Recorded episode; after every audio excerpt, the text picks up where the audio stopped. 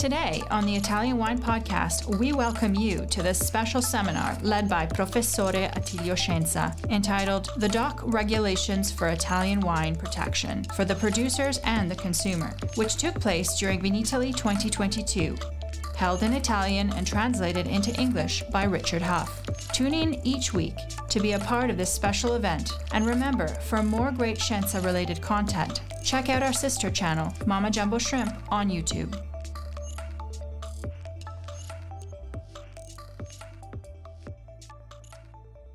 Good morning. I know most of you are Italian. Siete tutti italiani, giusto? no, Richard. So first of all, uh, but we're doing live for our audience, so we will be doing this in English, also in Cosa fai di translation. So this morning we have, of course, Professor Shinsa. Uh, he, my name is Stevie Kidd, by the way, I'm the managing director of Italy International. And Professor Shinsa is our, um, what we call chief scientist for Italy International Academy. For those of you who don't know what Italy International Academy is, you'll see some of the ambassadors um, coming, so you'll, you'll get a chance to meet them. But Vinitaly International Academy is a course, um, an intense course where we have done a course for about 1,000 candidates, highly qualified. Some of them are even masters has written some songs. They're highly qualified, and we do an intense training with an exam, and they get certified to become Italian wine ambassadors at large abroad. So they represent Italian wine in different countries worldwide. Of course, um, we have now 290 um, certified Italian wine ambassadors abroad out of 1,000. So they have been certified. And we continue to do this uh, mostly in America. We used do it a lot in China. But um, Professor Shinsa is the, uh, the chief scientist. For those of you, I don't know if you know this, like Cronaca Gusto, um, this year, they list, it's called a wine power list, and they do 100 top wine personalities in terms of who they think are most important. And as usual here, I'll put it right here, Professor Shenza is not even number one, he's called what they call top of the top. Io un po' di marito nella volta. Eh, ma chissà che quanti anni ha fatto quello film. Okay, so- So he was, Dovranno uh, he is considered top of the top. It's always also on the list, wine power list, um, dot IT. You can get the full list, um, on this magazine. Of course, you're here today because he's also the president of Comitato del Vino. And today we'd like to have him illustrate a little bit about the functionalities and the new trends in the, um, of course, the disciplinare and what they do exactly to uh, modify the DOC, DOCG, and IGT. By the way, his book in English is in the back. So this is his book in Italian.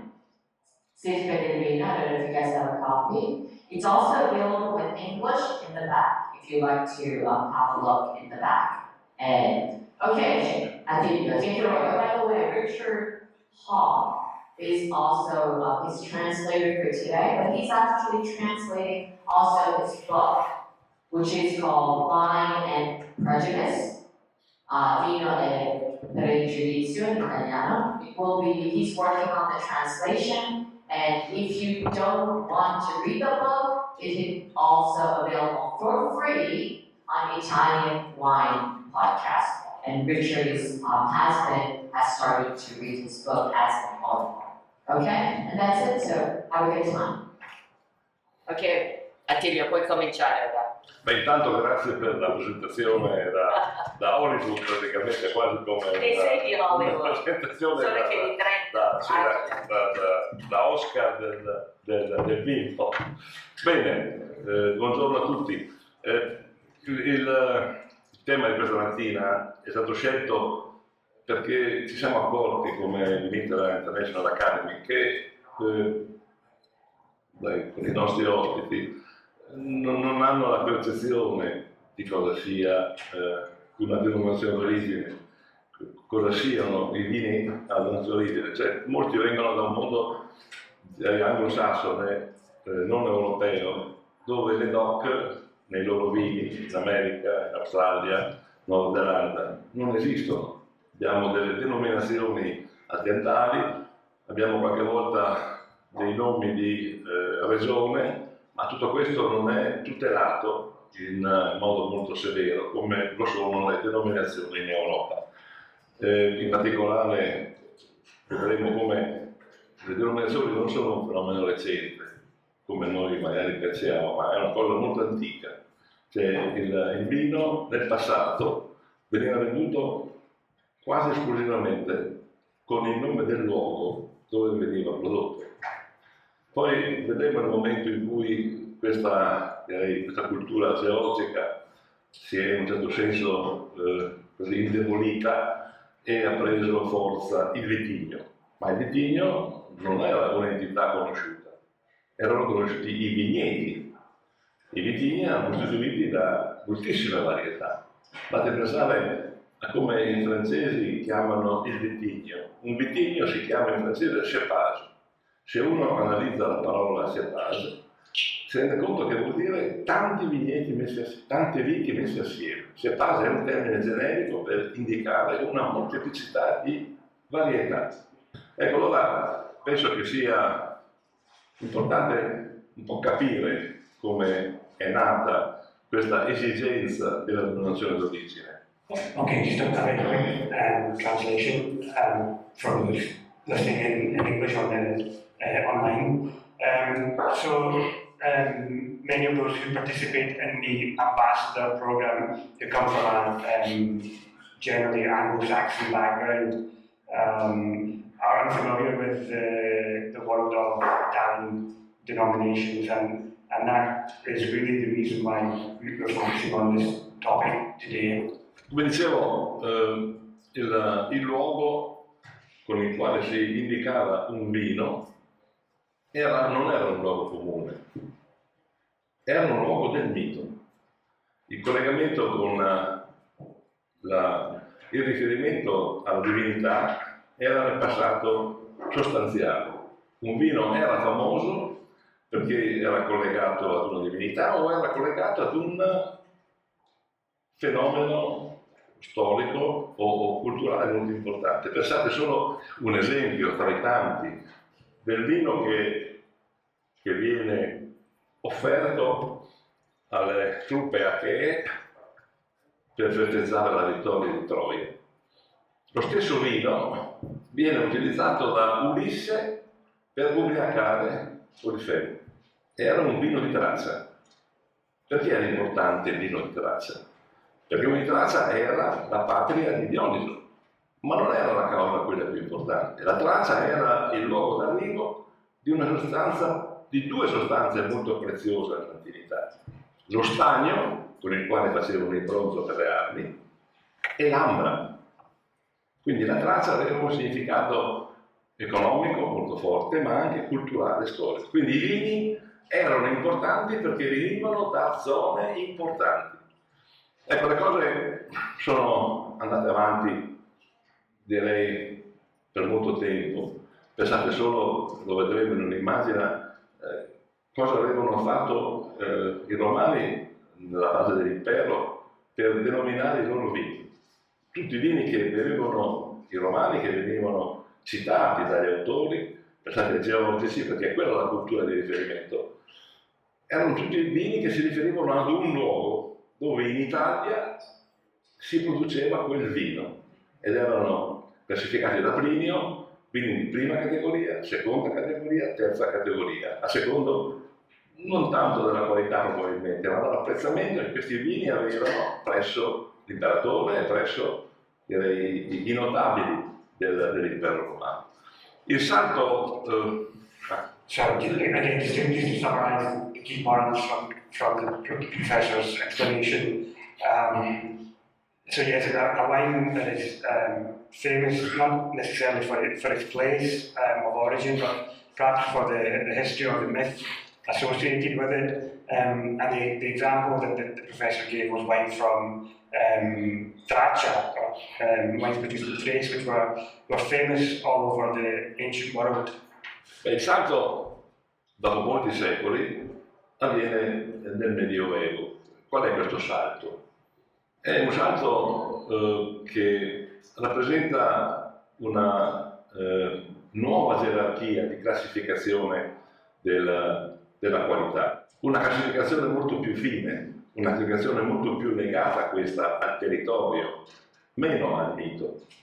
Ecco, voi immaginatevi eh, la Francia medievale, la via Francigena, tutta questa gente che arriva da Canterbury lungo la strada per andare a Roma, per espiare i propri peccati, per avere l'indulgenza primaria. Tutta questa gente ha bisogno di mangiare, di bere, di fermarsi la notte. Ecco che nascono tutte queste opere conventuali. Nascono le grandi viticolture europee. Nasce la Champagne, nasce l'Alsazia, nasce la Renania, nasce la Borgogna, nascono tante viticolture italiane, ma il nocciolo di questa viticoltura è dovuta ai conventi, all'opera benedettina. Carlo Magno affida ai benedettini la ricostruzione dell'agricoltura europea dopo la caduta dell'impero romano. So imagine that you're on the, the Via, the Via Francigena, um, where some of the most um, important Italian wines and some of the most important um, Italian practices of viticulture were, were established um, in the medieval period. Ecco, come fanno allora i nostri monaci a classificare la qualità del vino che viene dai vari vini? Beh, è una tecnica molto semplice e come spesso capita era una tecnica fiscale. Nel Medioevo gli agricoltori, i viticoltori non potevano possedere un torchio. Il torchio era uno strumento che veniva usato solo dai nobili e dalla Chiesa, perché attraverso il torchio si eh, controllavano le produzioni e su quello si applicavano le decime. Allora tutti i viticoltori portavano la loro uva nei conventi, i conventi erano dotati di enormi eh, torchi, detti di Plinio, detti di, di eh, così, Areva, eh, di Catone, e pesavano, prendevano per sé una parte del mosto, non so, il 10%, e lo vinificavano loro. Ma vedete, la fortuna della vinificazione in barrique è stata proprio questa, perché potevano controllare in modo molto preciso tutte le provenienze e correlarle alla qualità. Quando uno vinifica un mosto in una barrique, quella barrique è il testimone di un vigneto. Se io vinifico il territorio un ettaro, due ettari con grandi vasche, perdo la sensibilità sul territorio. Ecco, loro hanno cominciato a capire che dalle 100, 200, 300 barrique che avevano in cantina, alcune erano particolarmente buone, alcune erano di grande qualità. E quindi avevano capito che quella qualità veniva da quei particolari luoghi. Hanno cominciato a fare la classificazione. È in Borgogna che nasce la prima gerarchia della qualità. È la Borgogna che dà questa, direi, questo inizio di una qualità oggettiva, non più mitica, non più legata a, alla, alla, divinità o legata agli eventi, ma legata alla qualità sensoriale. Um, okay, so how did the, the monasteries classify wine in the, the medieval period? Um, well, primarily it was the church and the nobility who were involved in the evaluation of the wine by um, considering a sample of the the, the wine that the, the, the grapes that the producers would bring to the convents, um, and they would be evaluated. Um, and this, this first took place in um, Bourgogne in um, France. Ciao, ciao, ciao. Scusate, ma era un appuntamento che dovevo confermare. Ecco, allora, questo però non è stato un fenomeno così condivisibile, perché Bordeaux o Champagne non hanno assolutamente fatto la stessa cosa, hanno, eh, direi, condotto una politica della qualità e dell'affermazione eh, della qualità molto più tardiva ed è essenzialmente su un fenomeno eh, commerciale. Lo champagne diventa tale praticamente con la riduzione delle bevande alla fine del 600 quando si scopre la bottiglia pesante. Prima non si poteva fare champagne. E la scoperta è inglese. Sono gli inglesi primi a fare champagne, non sono i francesi. Gli inglesi che operavano il vino sfuso alle grandi fiere di primavera di Parigi, lo portavano in Inghilterra, lo imbottigliavano. Naturalmente questo vino che era dolce rifermentava e faceva questo vino un po' frizzante, ma la grammatica delle bottiglie saltava perché non avevano venti potenti. Quando Giacomo I decide che in Inghilterra non si può più eh, tagliare le foreste per alimentare i forni e si usa il carbone, la capacità termica del carbone è molto più alta della, di quella della e quindi si può fondere la, la silice e quindi si può arrivare alla stiglia pesante. Quindi lo champagne è un vino che non ha un'origine geografica precisa, lo avrà poi dopo, quando viene fatta la classificazione successiva, ma non nasce così. Come non nasce così anche Bordeaux. Bordeaux nasce eh, per una lunga presenza inglese in Aquitania e per questa così consuetudine degli inglesi di bere claret e naturalmente poi la classificazione della qualità è in mano ai commercianti, ai mediatori, non in mano al territorio. So the, the, the process of variation is one that wasn't necessarily shared in, in other localities with um, uh, Champagne, for example, and Bordeaux, um, not, not necessarily implementing systems of evaluation, but only really when the, the products arrived in the English market. Italian Wine Podcast. Chin Chin with Italian Wine People.